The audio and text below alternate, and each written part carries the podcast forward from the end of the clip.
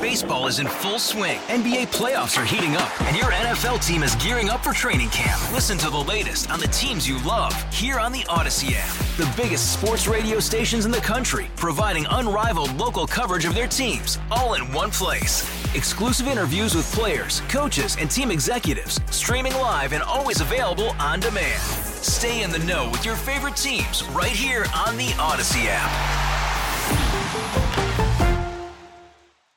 Today on WCBS Backstories. To me, one of the great things about this race, it is a celebration of the city. First to the finish line, though, in WCBS is Peter Haskell. Peter? And you know, Alex, this has always been the people's marathon. The race ends at Tavern on the Green, and they head north on the West Drive, and there are bleachers set up.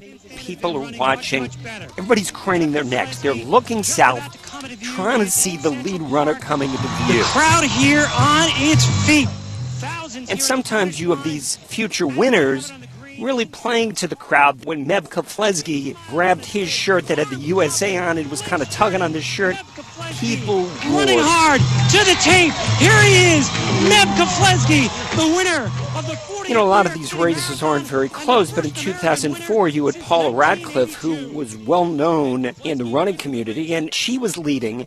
And Susan Chepkemei is chasing her up the hill to the finish line. Chepkemei and Radcliffe still shoulder to shoulder. And it almost felt like I was calling a horse race. Paula Radcliffe, who experienced tears of disappointment at the Olympics, comes in and wins. The 35th Radcliffe won by three seconds, but it was just such a phenomenal finish. They are all basking in the glow. of this There warm is afternoon just so much energy on the streets. This makes the New York City Marathon special. For more backstories, go to WCBS880.com slash 50. Hey, Rob Bradford here. I have set out on a mission with my good friends at FanDuel to prove what I have known for some time baseball isn't boring.